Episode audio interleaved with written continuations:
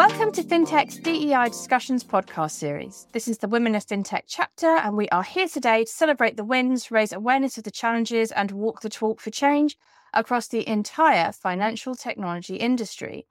Today, we are joined by Barb Maclean, SVP, Head of Technology Operations and Implementation at Coastal Community Bank. She is here to share how she walks the talk for inclusion in our sector, and more importantly, what more she wants done. Barb, I am super happy to have you with us today. Thank you for joining me. Hi, Nadia. This is so exciting, and I'm really pleased you invited me to be on. Yeah, I'm I'm so so excited to hear what you've got to say today, and I think it would be a brilliant start if you could just tell us a bit more about your role, what that means.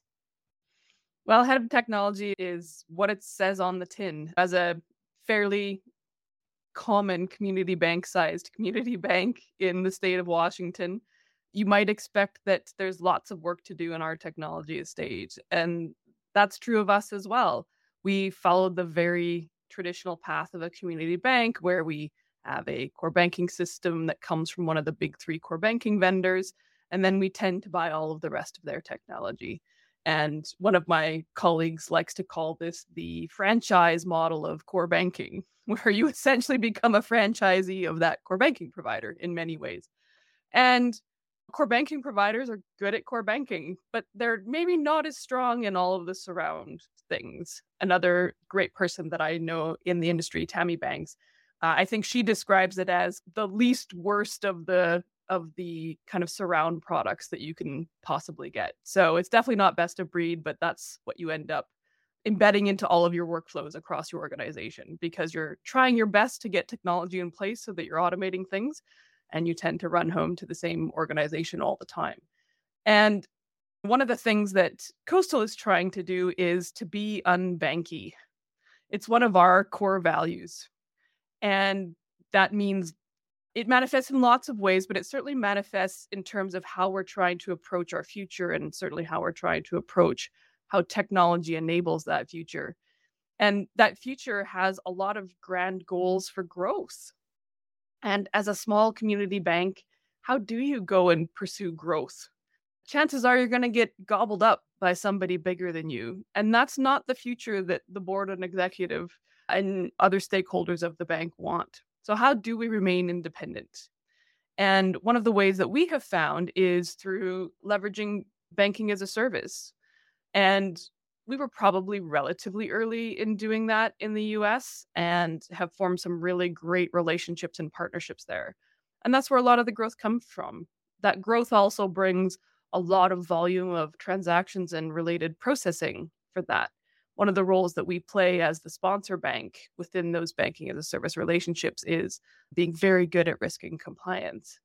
And so that drives a lot of activity, and that activity drives a lot of information that needs to flow across teams and outside of the organization.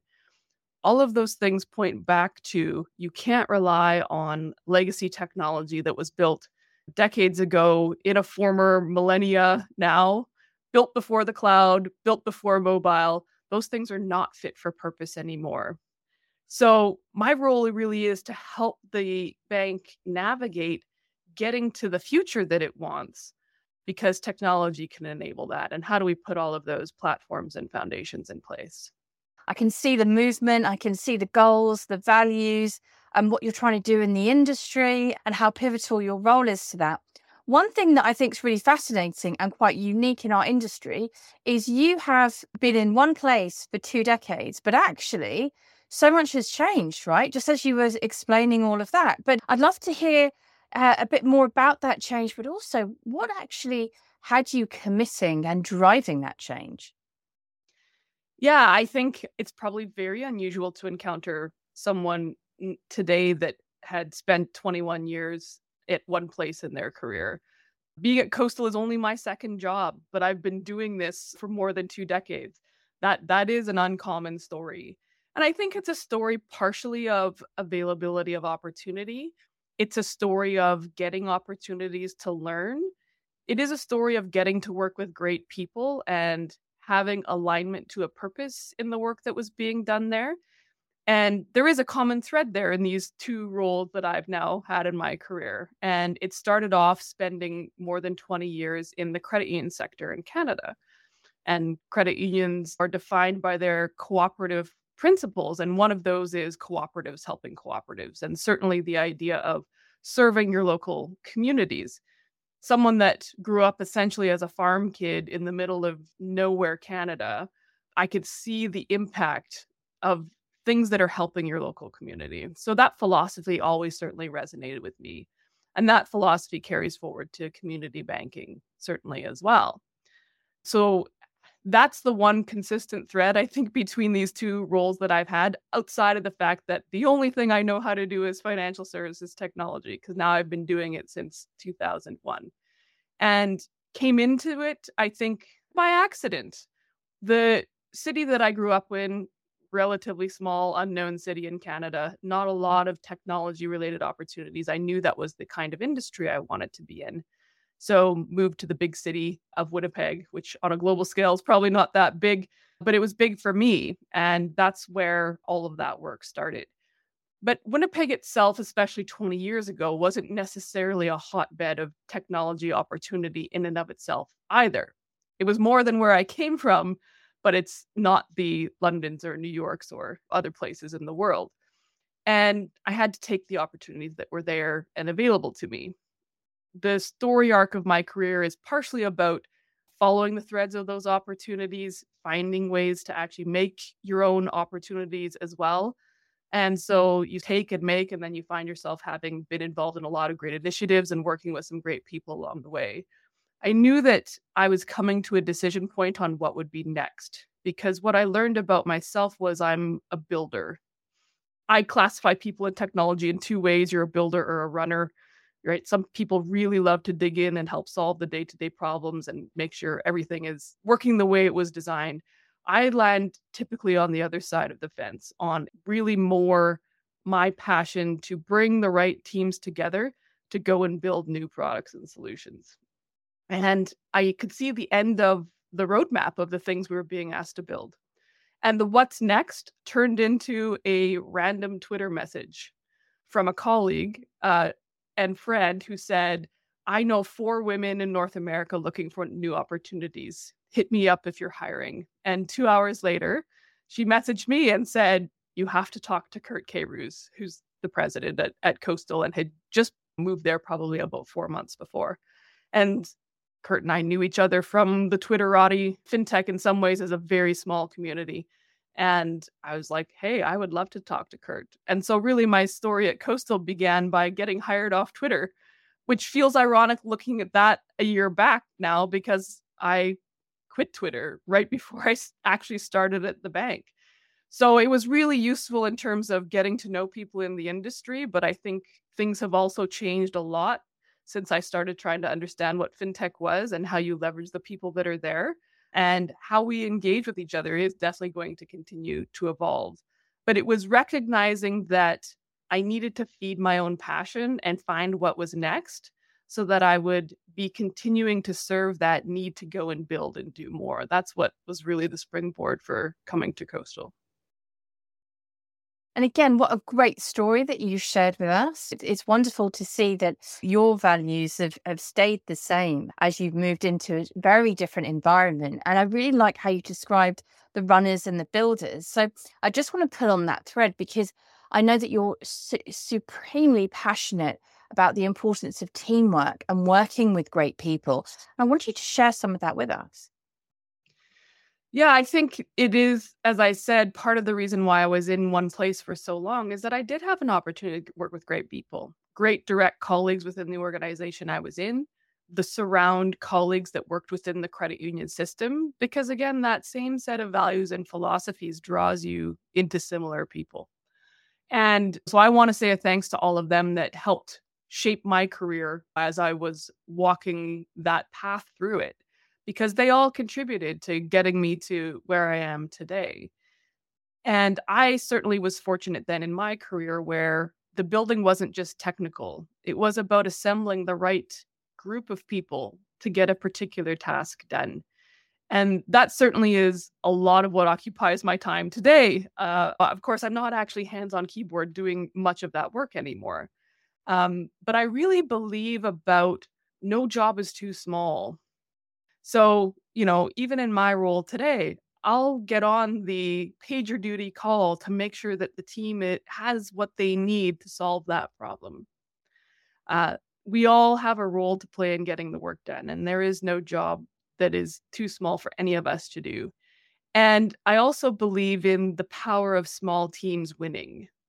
And so when you have a relatively small, highly capable, highly skilled team, they actually can do a lot and stretch beyond what we might see to be the normal boundaries of a role. Just because your job title says something doesn't mean that you can't see a task that needs to get done, pick it up, and get it done. And so I believe that for the team, and I believe that for myself, and I believe that for the colleagues that we work with. We all have to contribute to getting that work done. And we're much more effective if we can allow ourselves to stray outside of those lines. Uh, but the other thing I've recognized is that there's uh, members of the team that actually need way more structure than maybe I do personally. I'm very comfortable in that gray. It's actually another thing that attracted me to Coastal. Another one of our values is embracing gray thinking. And so, again, that notion that like minded people attract like minded people, you can see why these grounding in values was really useful and important to me to understand the team what I was joining. Uh, but there are folks that want to understand here's the thing that I'm set out to do, and I need those sort of guardrails to feel comfortable and be successful. So that was something else I recognized about the diversity of how people think and how they approach their work. Not everyone is going to be like me. And that's actually the most important thing of all. It's that combination of factors across the team that's working together that is the multiplicative factor. One plus one equals five in that case. And that's really the magic of finding the right combination of team members is when you can make that happen. I support everything that you said there. And I think that this actually is quite new thinking to the industry. And it's great that you are really building upon that to make that your team and the teams that you work with even stronger. But it's also connected to something else I know that you stand for. And this and it's this sort of philosophy around staying relevant to people outside of the GTA. I know you were referring to Greater Toronto area, but I think philosophically, this this really uh, ha- has a very big point for all of us to hear. Yeah, I think this one is all about the fact that talent is evenly distributed, but opportunity is not. And as I was saying, from my own story, one of the reasons why I lived and worked in Winnipeg for so long was um, the perception, at least, that opportunity was limited to me by geography. And that was probably much truer 20 years ago than it is today. We can choose to work from anywhere. And I think it's important for us to align to organizations that enable that choice if it's important to us. But along the way, I've had a lot of opportunity to speak at a conference or be available for those kind of group discussions. And if you're working in fintech in Canada, chances are a lot of that's happening in Toronto. It's where the biggest banks are grounded, and it's where a lot of the technology organizations are located as well. And so it makes sense that a lot of those in person things are happening. And I felt this really strong need to talk about the fact that there's a whole lot of Canada that exists outside of the greater Toronto area.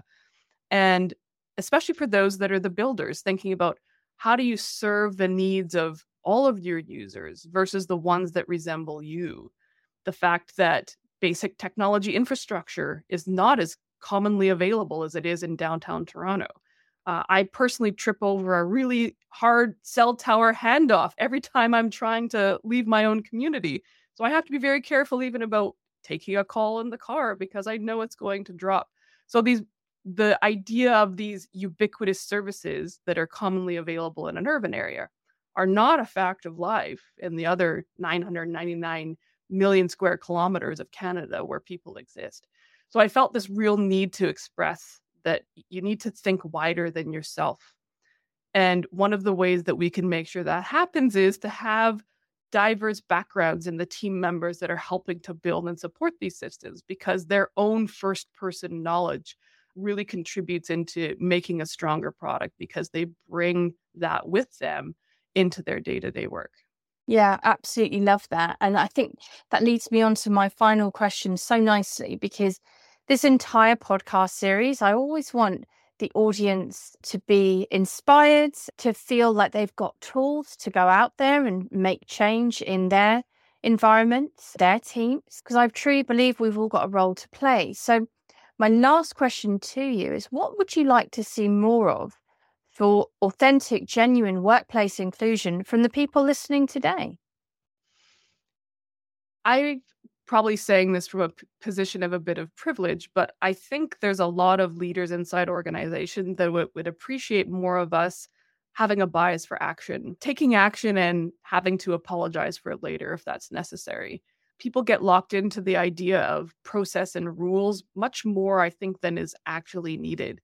And if you see an action or you see a problem, go and solve it chances are that's actually going to be much more appreciated on the other side than any fear or concern that you have about whether you're doing it right or not.